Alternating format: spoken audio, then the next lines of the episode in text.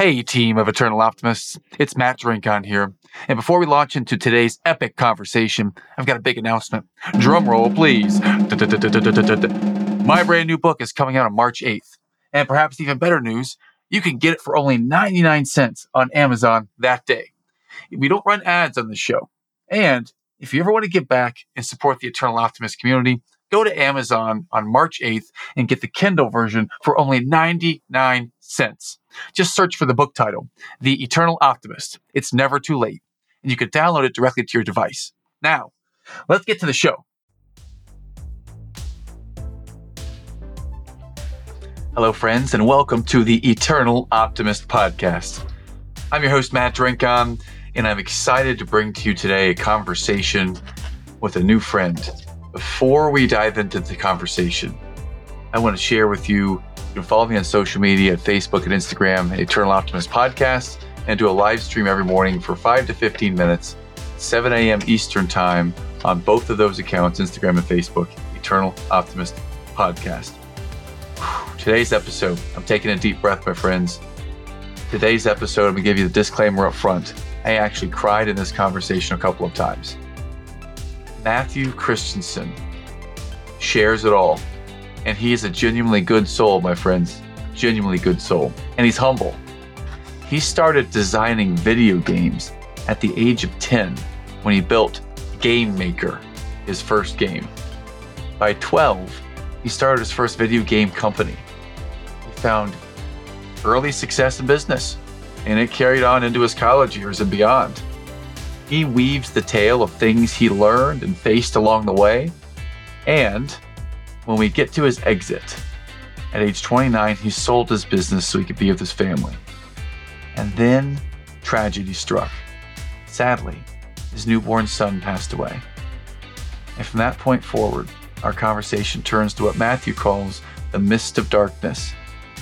He shares the different stages of grief, the fog that ensues, what not to say, or what not to ask someone who is experiencing grief, how there's no timeline on grief.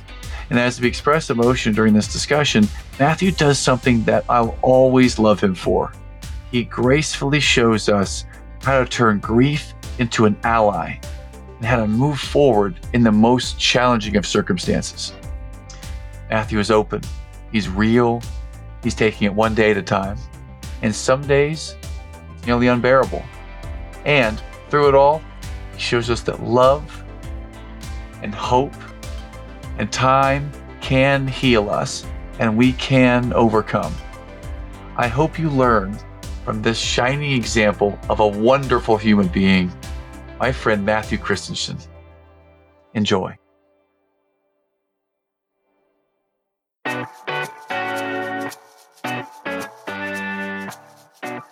Hello, and welcome to the Eternal Optimist Podcast the show for optimists by optimists.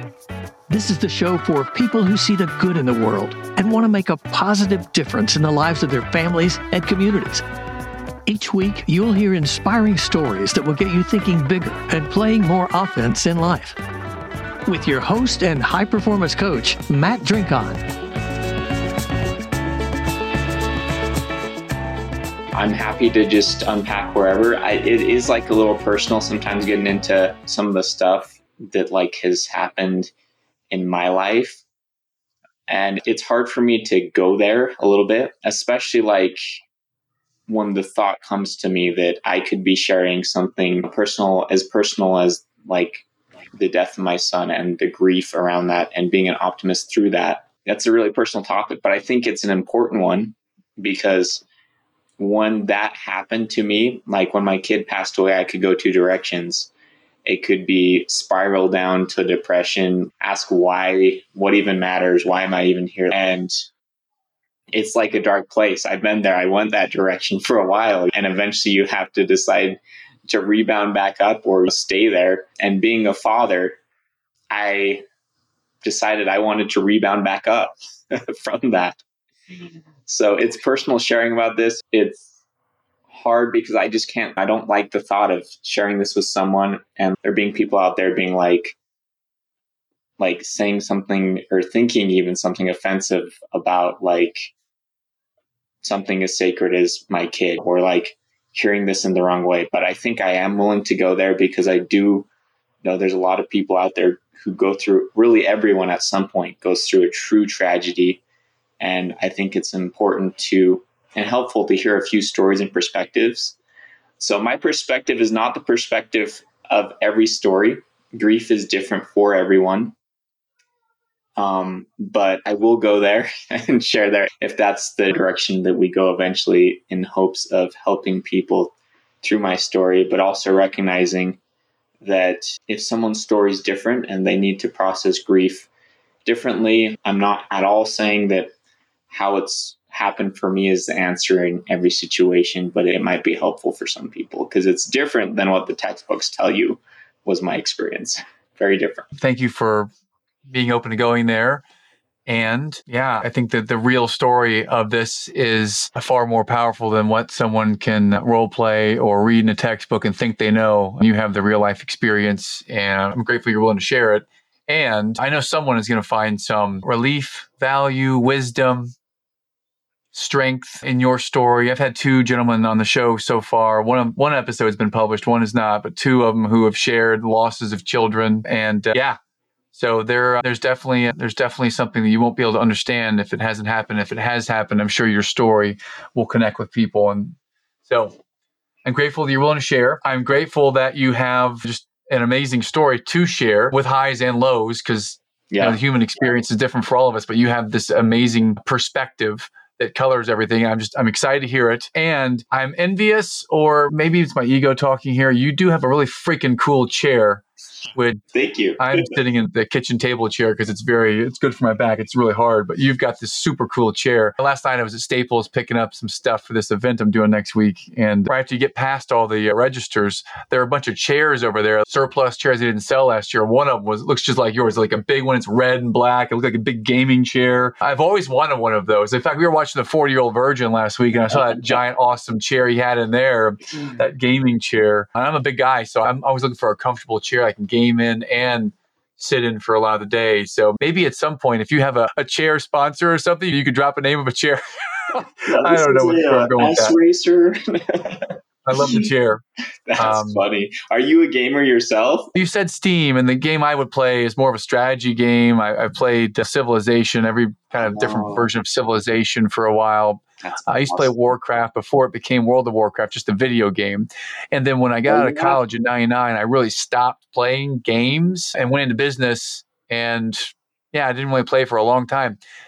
And now I play a couple of games on my phone just because my kids are starting to find some enjoyment in that. So I've got a couple of key games. I love to kill zombies. So I've got a couple of zombie killers on the phone aside from that not a whole lot anymore though. If i had infinite amount of time and no kids and no work to do which are all the priorities but if i didn't have the priorities and i had infinite time i would go back and play every final fantasy series and maybe go back to my original nintendo play all the mega man series legend of zelda series. I like the role playing games that go for different like lengths.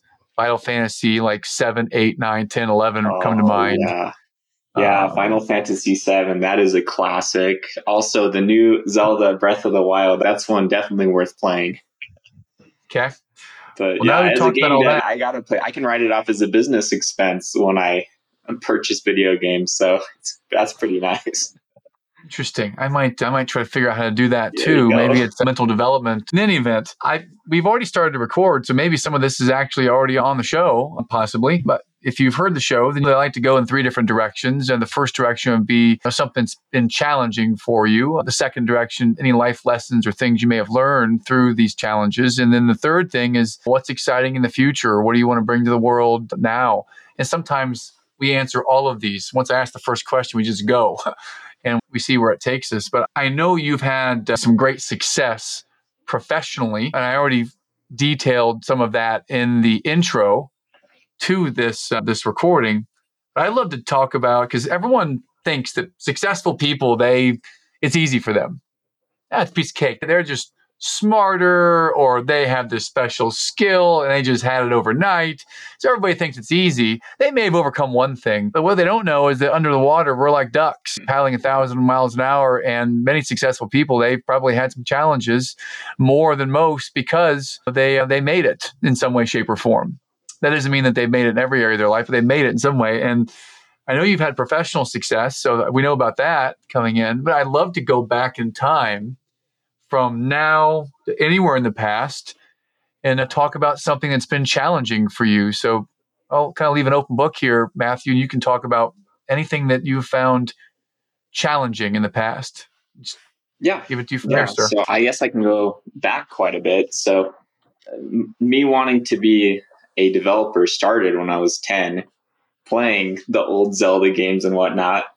And I ended up getting into this tool called Game Maker and I built my first game and I was trying I was like showing it to my friends at school and they were like playing it on their computers you know, back when computers were only existent in labs at school and very few people had them at home and, and they were loving it and so I then started building websites and I put my game on there and a few people would buy them and play them that way and then I started doing other things with websites and I ended up building my first company when I was like 12 or 13 and my dad was also into that stuff. And my dad was teaching me business while other dads were like teaching their kids to throw the baseball. That's where we bonded because my dad is a big businessman. And so I was doing that. And early on in life, I was finding success in business.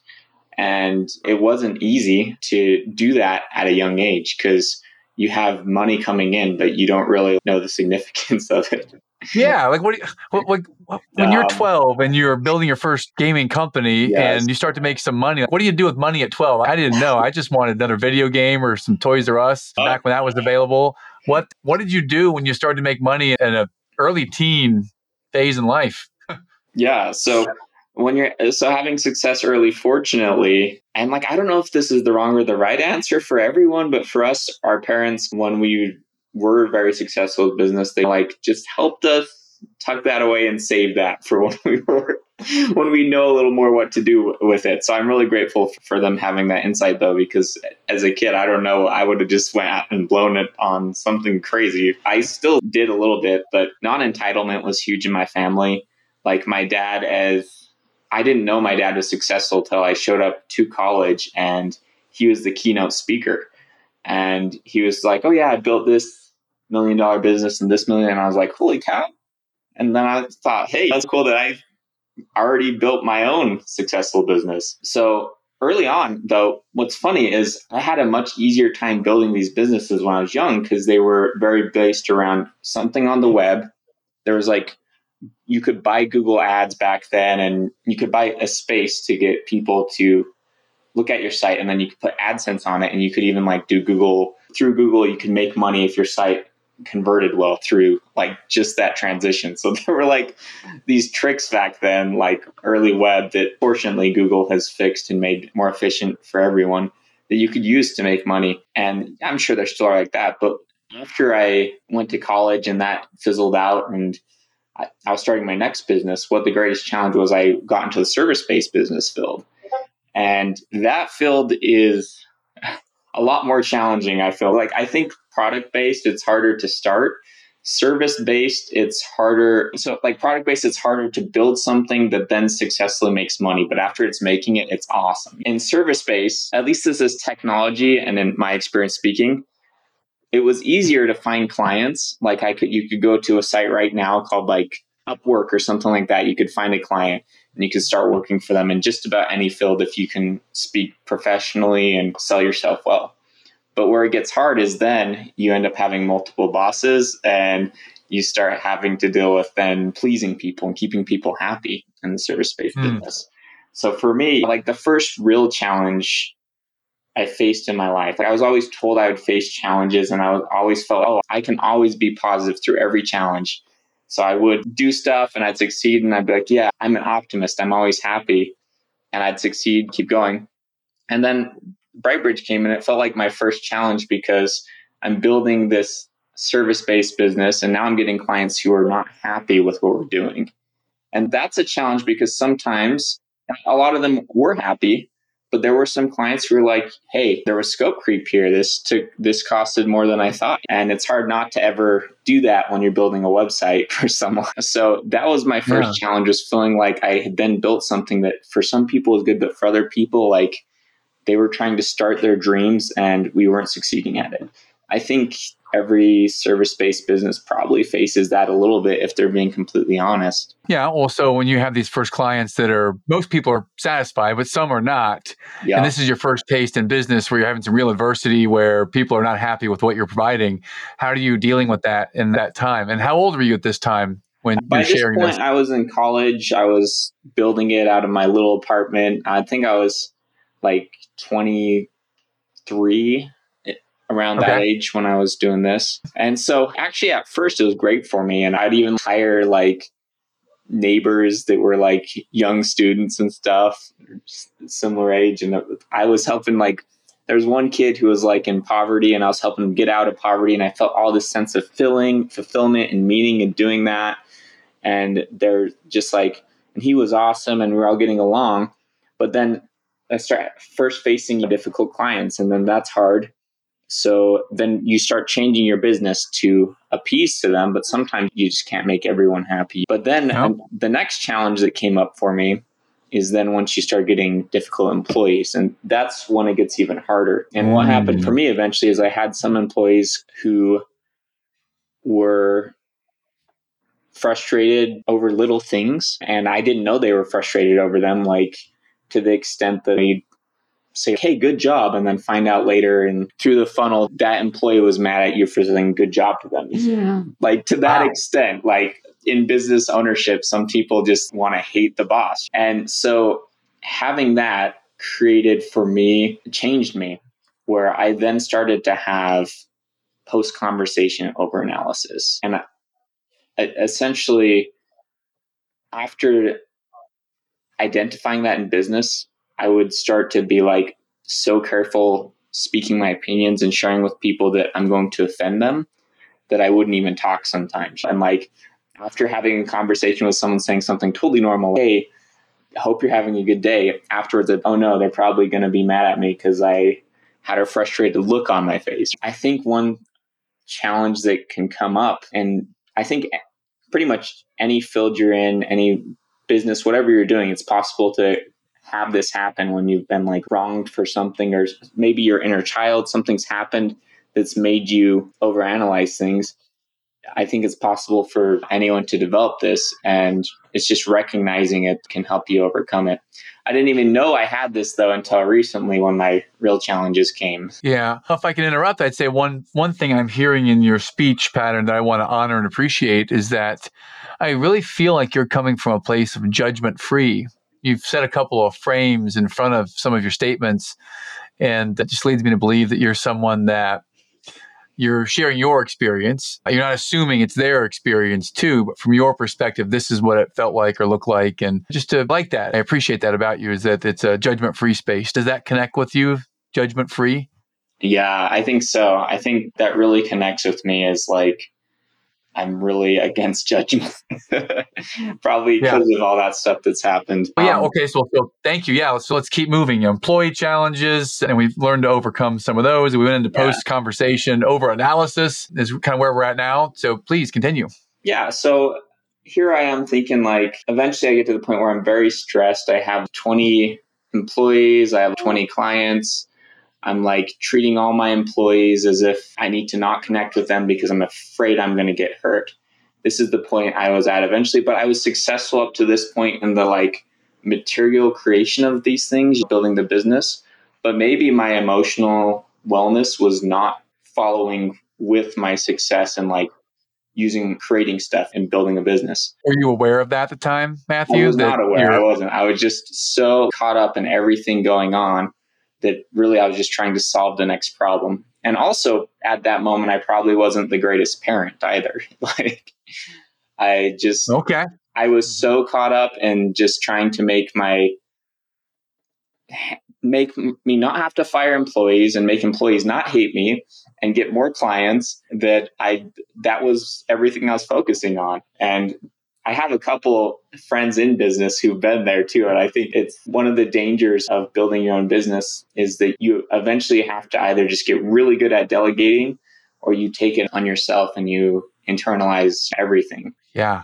That's an entire podcast episode right there alone on when you realize that point that if your kid keeps saying to you, um, daddy's always working. That, that that tears me apart whenever I hear that daddy he can't do it. He has to work. And I've heard those words come out of my oldest child's mouth, my second child's mouth. So I yeah. I'm with you on that one. And while we're at it, I think you have just dispelled this legend or this myth that video gamers don't find success in the dating field because you have a family now and you have someone that is a special someone. I I had a girlfriend when I was playing video games. So for those of you out there who think the video gamers don't get it, we do. We actually have we we have social lives too. Proudly. Anyways, I don't know where that came from. yeah, no, uh, I think strongly. Like I Christian and I've been at church before where people have been like, "Oh, video games are evil. They're of the devil." Blah blah. Yeah. blah. Truth is, when I was ten, I started playing video games because um, my eyes were wandering, and I don't know if this is still accurate, but for some reason my eye doctor thought playing video games would help my eye focus better. And i don't know my eyes like don't wander anymore so maybe it worked. But for health reasons i got into video games when i was young. And actually my wife and i bonded quite a bit over playing zelda breath of the wild that nice. game that i was saying you got to try if you haven't.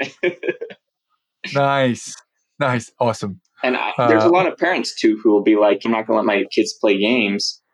And I think that there's balance in all things. If your kid's first experience to video games is they were a bad thing, they move out of the house and now they're a bad thing, that could end poorly too. Yeah, that's true.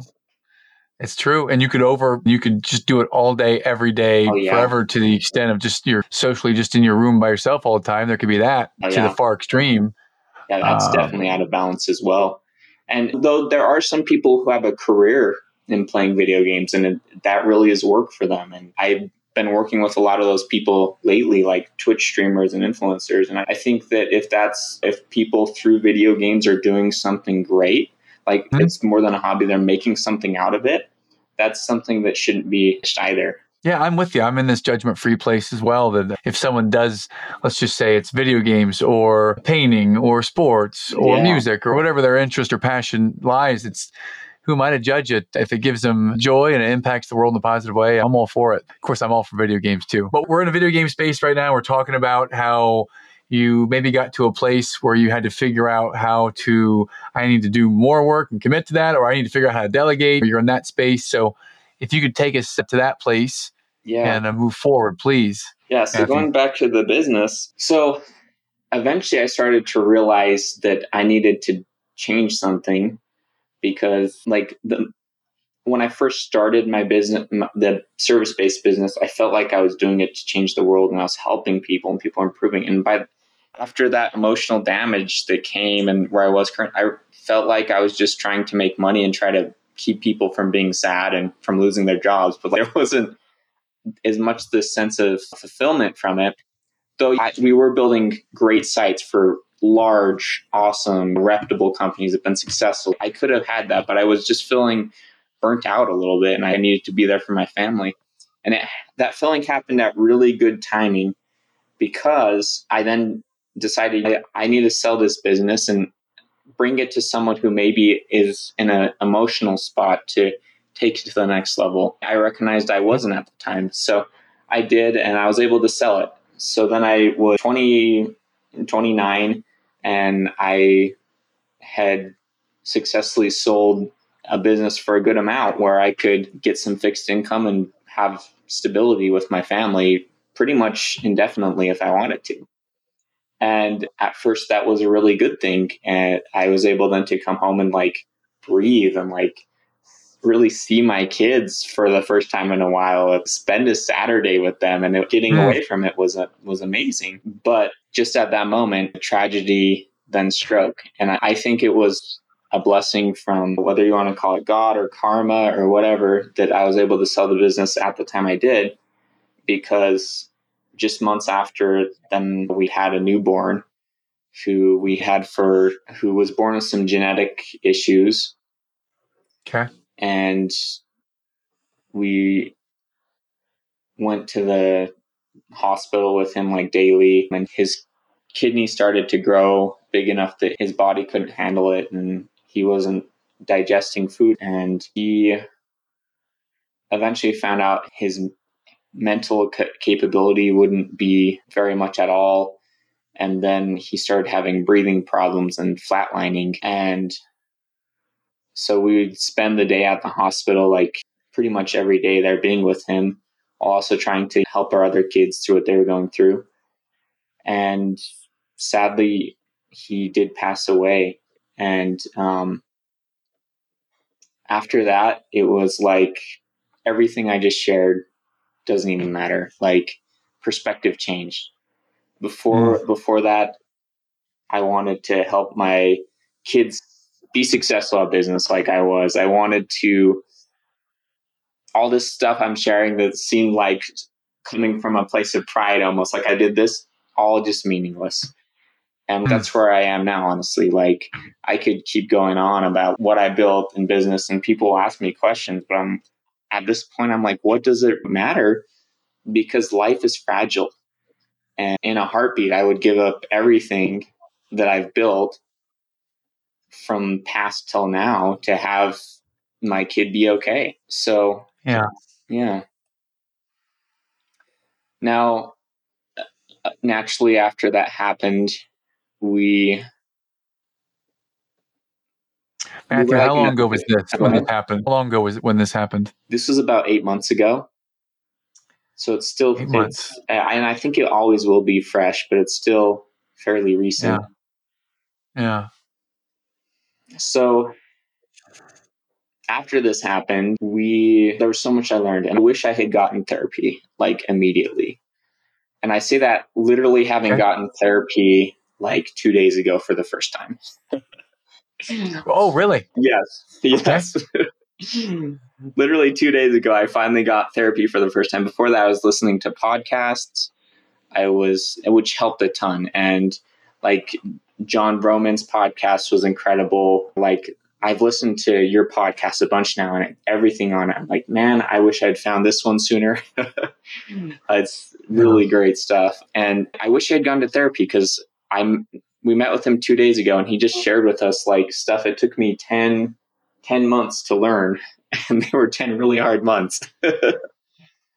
yeah. Um, so yeah. I would recommend immediately doing that from my experience. And the hard thing though is after you go through something like this, something ground shattering is you just everything freezes up. Like I think the stages of grief from my experience are not totally accurate to like the loss of a loved one. And I've done some research on it actually the stages of grief were made for like acceptance of a death sentence for yourself. Okay. Um, okay. And that feels accurate to me because though emotions from it happen, it's not like the order in which they happen. Really, the way it ended up happening for me was at first it's just like a fog. Like you know what happened. It's not hmm. really denying it, but like you're just processing all the time. And by the time you wake up from that fog, is the point at which your community starts to dissipate. And that's one of the challenges, I think, especially in America. like yeah. I know there's other countries where like they'll give people months to grieve, right? But in America, you got three three days and then back to work. Yeah, I like the way that you're able to talk, and I respect and appreciate you can talk about this.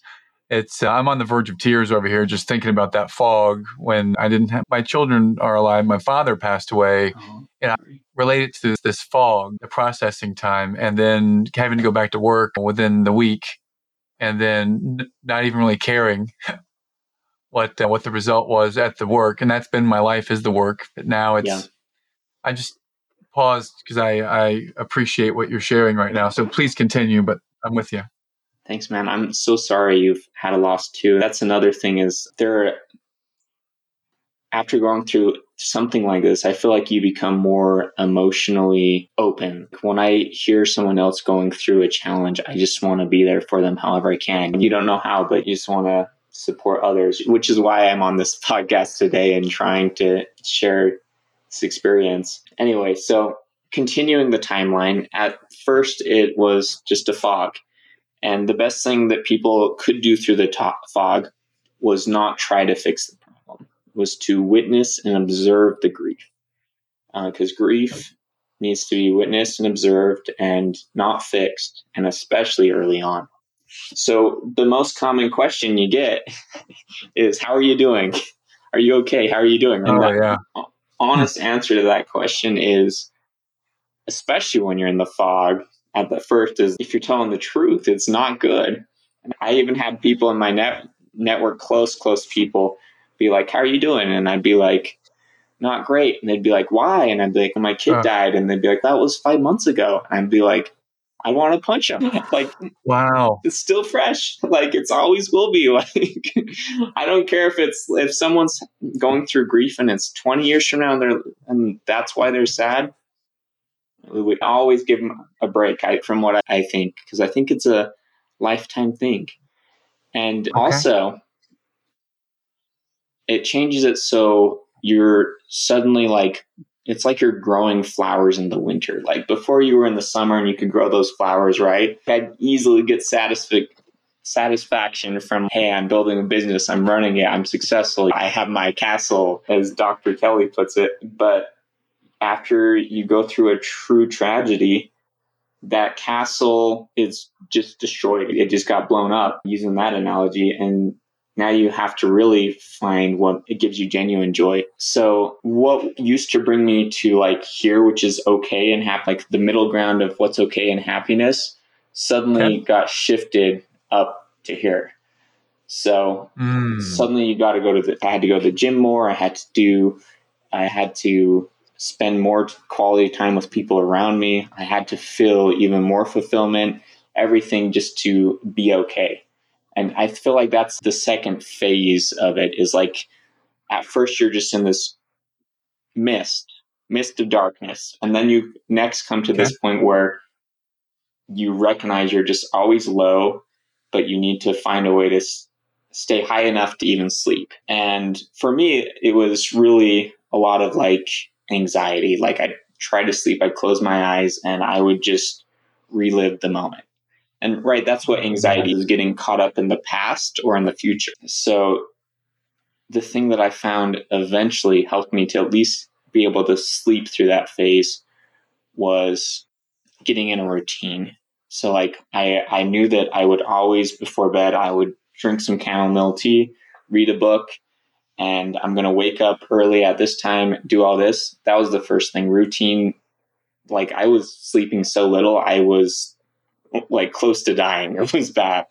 But getting in routine helped me to at least function through the mist. And then the second thing was like meditation. And I used to think it was the wonkiest, craziest thing. Like people who meditate are like weird. Very weird, yes. Eventually, I gave it a try. And there's meditations that can center you on the now.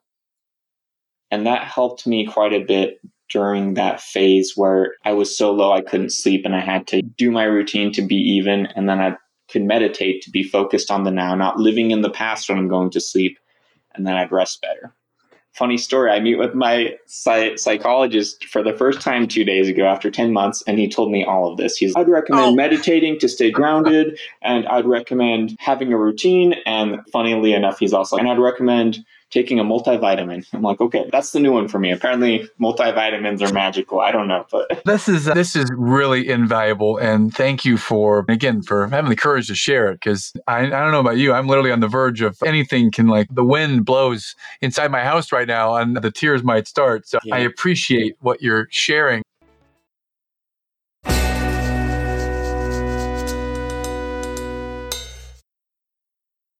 Now, a quick pause for today's sponsor. Today's sponsor of the Eternal Optimist podcast is going to be one of our reviewers on the Apple Podcast app. The title from February 2nd, 2023 Uplifting Lessons for All, five star rating from E.M. Woolwind. I've been interviewed on many podcasts and listened to so many more, and I have to say that Matt's Eternal Optimist is one of my favorites. It seems like every episode teaches great lessons and is so uplifting you just want to listen to more. Matt personally is such a great person that both he and his wife took the time to come out and meet me on their wedding anniversary because that was the day I was in their city. It has been an honor getting to know you better, and I wish you all the best, Matt. If you're reading this, you need to subscribe to this podcast. Well, thank you, uh, Eric Wolwin, for that wonderful review. We much appreciate you, sir. Please, everyone, go over to the podcast app you're on, rate and review this show a five star rating and review. That's what spreads the word out there. Who else might you know who could benefit from eternal optimism? Please share this episode with them. It'd mean the world to me. Thank you so much. And now, back to the show. I wonder through this experience in the last eight months, you said that two days ago was the first time that you talked to the psychologist. Yep. And I wonder in the days leading up to talking to the psychologist for the first time, what kind of pushed you over that edge or made you have courage to actually make that call and set up that appointment? You, know, yeah. you finally got there. How'd you get there?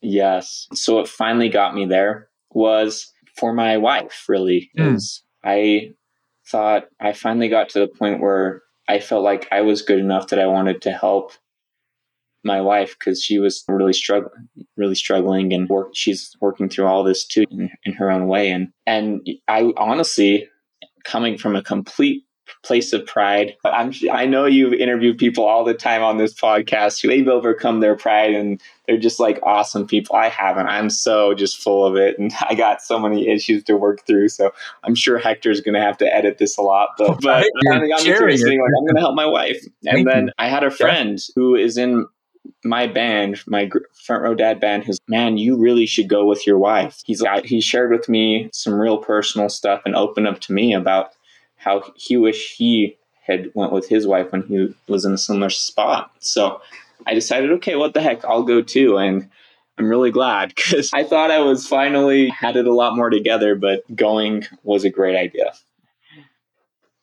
I think Awesome. what scared me for eight months, I think this is an important topic to cover too, is I was Yep. scared that I would get a therapist and they would say to me the type of stuff the community says to me, which probably is the case sometimes. And what gave me the courage to do it was determining that I was going to fire my therapist instantly if they said the type of stuff the community says to me. Like I get a lot of, oh, I know you're sad, but don't be sad. You'll see him again. Or, or Yeah. just, oh, I see your problem. I had someone, I had my brother die, and let me tell you about his death, and then go into that. And so it's tough for me, being like when you're going through it, and then you hear someone else's story that doesn't per se help you through yours. It just makes you more sad. But it's tough for me because Yes. now on the other side of it, I don't want to do that to anyone on this podcast. I don't want to be that guy being like, here's my story.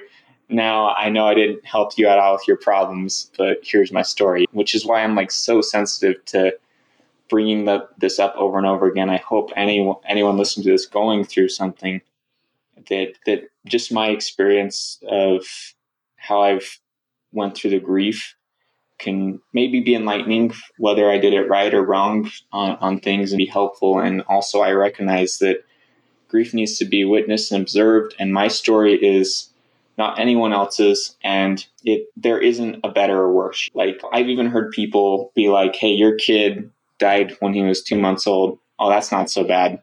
I know someone whose kid died when they were five years old and that's really triggering. And no that's not right. Everyone's grief and story is their own and it, Yes. it must be fed and nurtured and loved and honored and there is um, no timeline on grief and it's healthy and good to feed it and love it instead of bottle it up. That's the third thing I learned was eventually I got to the point where I could function. And then I started going to the gym a lot and I started listening to like angry rap music. I just got so mad. I was just angry all the time, but I wasn't expressing my emotions or sharing at all. I just became Okay. this like angry guy who was just trying to and i guess that is one of the stages of grief is anger right Mhm. and that's what leads me to the front row dad group that that we're both in is i went to the live session of that and i just there was a grief breathing exercise where they, they did the same grief breathing that like Marines do. And like, I would be honest, like at first it was, it was like, again, me feeling, wow, this is wonky. We're going to be, we're going to be like, you'd breathe in and go, and breathe out like that. And I was like, oh yeah, meditation. I also felt this way at my first breathwork session with a bunch of guys around, and yeah. this is going to be wonky. I'm not going to do it. I'm not going to play all in. yeah, yeah. I'm with you, man. Hundred percent. Before you know it, I'm like the crying like a baby that just lost its love. I'm yes. in a place I've not allowed myself to be really ever completely just let it go. Yes. Yeah. I'm sorry to steal the show. I don't mean to talk about me. Let's come back to your, what was your experience with this uh, breath work? No, and, everything you said was yeah. 100% accurate.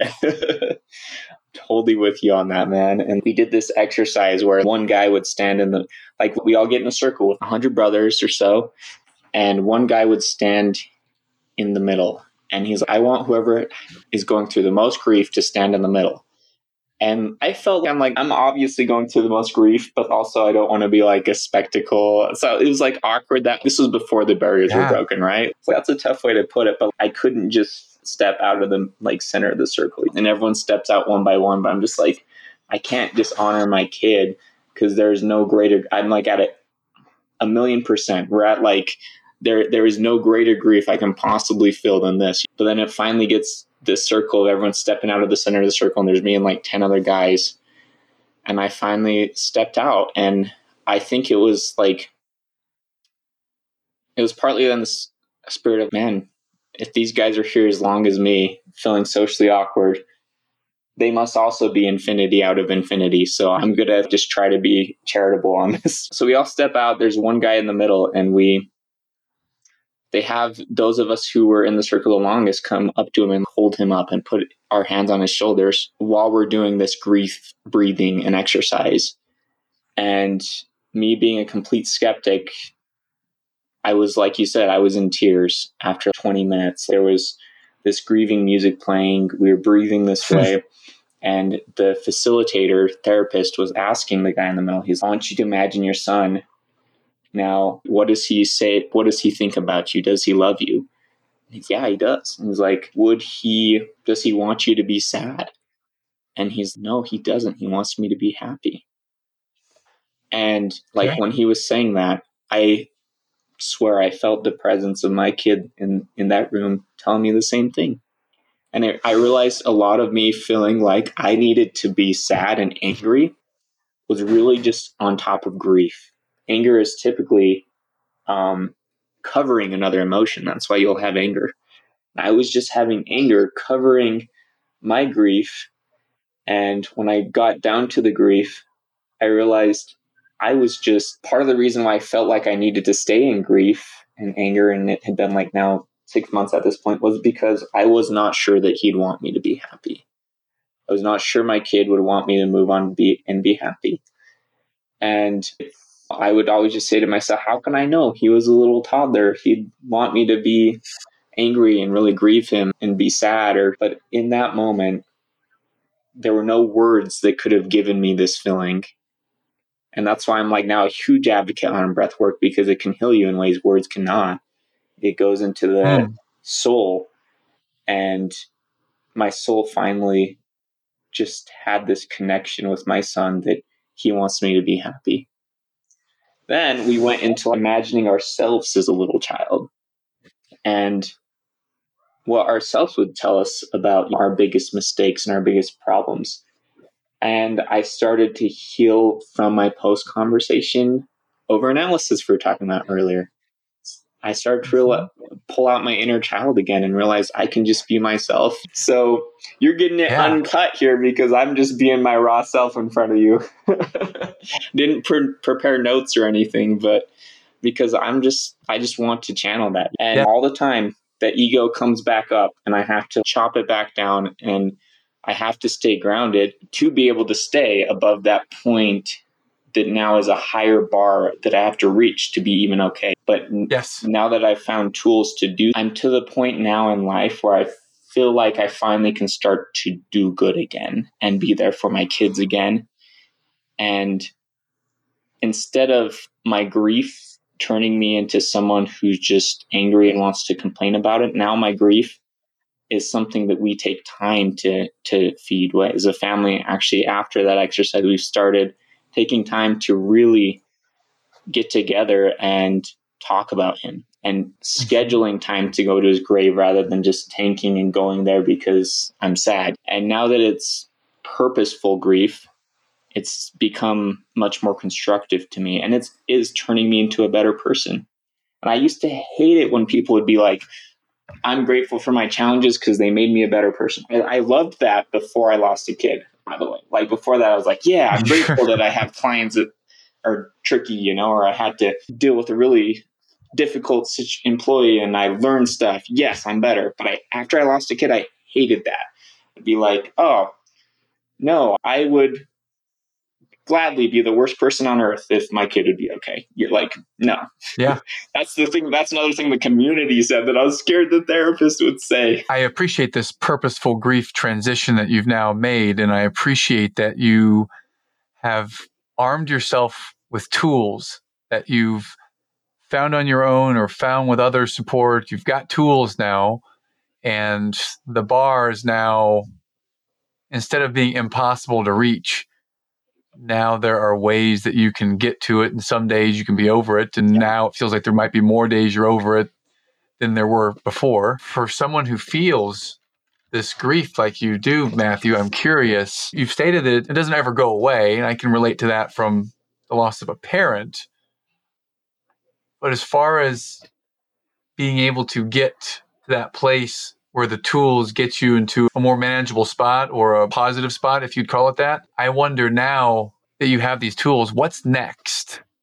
Is it more practicing to mastering the tools? Is it I have this much higher awareness now of how I can work through it. I'm not really sure I know what I'm asking because I'm feeling some emotion myself. And kind of, I guess the question, let's just make this real simple. yeah. What's next now that you might have some of these tools and you're taking these actions? What's yeah. next later today or tomorrow and yeah. moving forward for you? Yeah. So next is I care much less about how much money I make. I care much less about the goals that used to be for my kids to be quote unquote successful and much more about life is short and I need to help my kid any something tragedy could strike at any moment and i want to help my kids and my wife have a lot of good moments together. I want to create good memories. You don't see old guys on their deathbed being like oh dang i wish i did more business. It's always i wish that i spent more time with my family or did more good. So yes for me now it is being better but also fully recognizing I'd, I'd, trade everything to have it back how to have my kid be okay not have not had that tragedy. But yes ultimately having grappled even with not wanting to be better because i'm so frustrated at that situation. Ultimately yeah i want to seek self-improvement more time with family. And i want to seek those type of things that if i was on my deathbed i'd be like man i'm grateful for that. And not those things that you know, I just I just couldn't see myself sitting on my bed being angry that I didn't spend more time at the office. Absolutely, absolutely. We talked before I turned the recording on about Tools of Titans book with Tim Ferriss, and I remember. And I think it was the opening chapter, the very first chapter I read. He interviewed BJ Miller, who gave a TED talk around this grief. And he's a hospice care gentleman that has helped thousands of people pass away gracefully and they all said what you just shared that I don't want to go back and say I worked more, I want yeah. more meaningful moments with people I love. And yeah. I'm going to try to spin this in a way. And if I'm wrong, tell me I'm wrong or tell me that it doesn't feel right. But it sounds to me that through this incredible challenge, which will always be present, yeah. you've learned a lesson that you hadn't learned before, some wisdom. I feel it's wisdom from where I sit some wisdom that life is not about how much time I spend over there at the work. It's not about the money. It is about the people that I love and making moments count because life is short. Yeah. And if that's a lesson that we learned, then as an eternal optimist, can we say that if there is something good that came from this tragedy, it is that now I have been gifted this clarity to spend more time loving my family. That could be a huge stretch and that could be totally wrong. I don't know. No, that is I am so grateful that I'm on this podcast with you because you just put that into words I needed to hear today. So thank you. That that sums up a lot of it pretty well. I'd say also one of my big things I'm wanting to do next is as we mentioned, I've been building a video game now as my medium yes. for helping people go um, through grief. I'm combining what I love to do, which is development, with what I want to do, which is I just want to help people through stuff like what I've gone through. So I've been working on a video game that's going to have us be the type of game a parent wants their kid to play. We talked about earlier, like video games. Yes. All games are the same. There's some games you don't want your kids to play. There's some that okay, this is okay, but there's not many games out there that I'd be like, oh, I want my kid to play this video game. It's, yes. There's so many kids playing so many video games. So through the medium of video games now, I'm seeking to build something that can help arm kids with emotional intelligence and parents to alike and be the type of game that like will be one that a parent and a kid both will want in their family that helps them later on in life. They'd be like, man, I'm glad I had this experience with this video game because there's, there is a bigger market for video games right now than all the social media combined. There's literally like trillions of people at any given moment on Steam playing a video game. So I'm trying to arm video games to do good. And I've been hiring uh, therapists and people to help me in that endeavor. I have a developer who works with Microsoft who is my partner on it. And we've just been having a lot of fun building it and probably will have that out in about a year or so.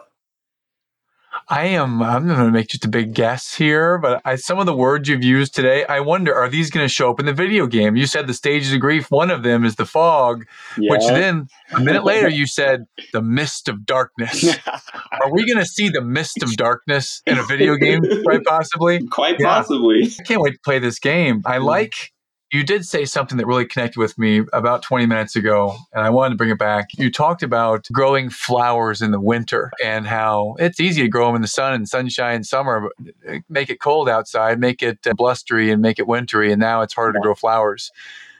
You have figured out, learned tools that can help you to grow flowers, and you're creating a game that can serve the greater good and help them not only if they have gone through some grief, but also to arm them proactively in advance, like preventative medicine, so to speak.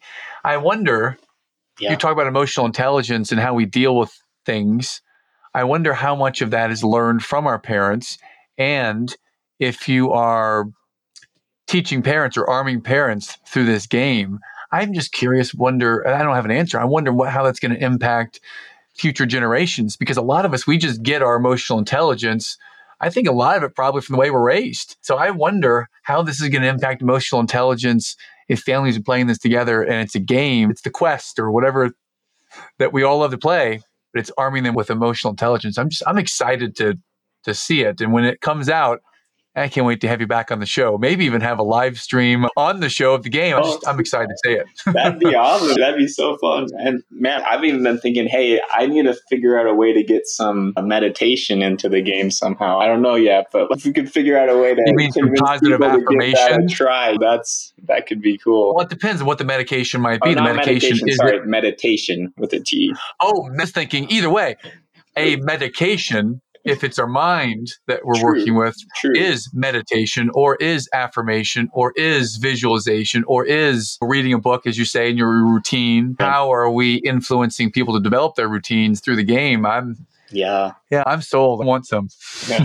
heck yeah. Let me ask you a couple questions here because you've bared your heart and soul, and I appreciate the heck and out of this. Yeah. And I don't know if it's going to make it to the audio version of the podcast, but I literally was crying a couple times here. And I had to hold back a, a little bit. Thank you for that because it used to feel like uh, it's not masculine to cry. It's it shows weakness to cry. These are really masculine ideas, maybe that came up from a long time ago. But now I actually feel better. Now yeah. that you've shared, I feel a lot better. How do you feel in this moment? I know I'm taking a risk by asking, but how do you feel after talking about it and sharing it? What does it feel like after that? I'm curious. It does make you feel grounded, I think. Like you get, like when you do go down into grief and you experience it a lot, it will, it helps you to be able to come back up out of it. So for sure, having talked with you and opened up, it's been therapeutic for me for sure. oh, well, good. I'm glad that if it can serve that purpose and serve our listeners, it has served me. You have served me. And I didn't selfishly come to our discussion expecting that or asking for that, but I thank you for sharing. And uh, ding, ding, ding. It's time for the lightning round here of some questions to wrap things up. And I'd love to ask you first when you hear the terms eternal optimism, what does that mean to you, Matthew? Yeah, going back to the flowers in winter, I came up with that quote just look like actually while I was looking at the name of your podcast, because that's what I think eternal means that it's going to go on forever and it's not going to be circumstantial it's not going to be limited by time. So, an eternal optimist has to be the best optimist at learning to make it through true tragedy, similar to the experience I shared. And however tragedy strikes, just finding the right tools to make it through that is part of what it takes to be an eternal optimist. okay. Thank you. And if there's a, a song or a movie or a show that might give you some inspiration or some energy know, what might be a song, movie, or show that you like? Oh, have you seen the movie or read the book Unbroken? Oh yeah, yeah, dude. I saw that for the first time like a couple days ago, yeah. and it was like it was so inspiring to me. Like the guy is literally on a raft for 45 days, and then he's like fighting sharks mm-hmm. while he's dodging gun bullets from a plane and then yes. survives a concentration camp. And I'm just like, I'm just like, and then he comes out of that as a motivational speaker. Even to mention getting through PTSD and his emotional challenges of that. That was very inspiring to me and gave me some courage that we can do hard things. There's these older generations that have done some crazy hard things, and sometimes we forget about that and we get all worked up about our own little stuff. That uh, Unbroken, that's a story of Louis Zamperini. And it's, uh, I saw that for the first time with my in laws. Yeah. I was crying in the theater. I think this might even be more than seven years ago, before kids even. Maybe it was right when I was first having our first kid. That I remember that movie. Great movie. The yeah. book was written by Laura Hildebrandt. Hildebrandt is how you say her name, I believe. And that's what you just shared that 47 days around sharks and dodging bullets. It is incredible. The book retelling of it is even more detailed. It is, fa- I mean, it is fascinating. I'm so glad you shared that movie. I want to go watch it with my wife again. It's oh, a yeah. fantastic movie. It's a good one. Um, Unbroken. What is a, I mean, you just shared it. What might be a book that has inspired you or given you learning, anything on your shelf now or in the past that you might uh, share with us? Book a book. I would say there's so many. That's a tough question. Let me think about that for a second. if I can only pick Certainly. one. If you'd um, like to pick a few, just feel free to machine gun a few of them yeah. at us. Love to hear I'd them. say for business, the whole way I started my business was the book my dad wrote, The Zigzag Principle. That's a great book if you want to learn how to start a business bootstrapping without much capital. Great bu- book about like life, similar to Unbroken is Man's Search for Meaning, Viktor Frankl that one's also gets into that psychology of challenges very much. The I would also, let's see, I'm a fan of being a video game nerd. I'm obviously a fan of fantasy books.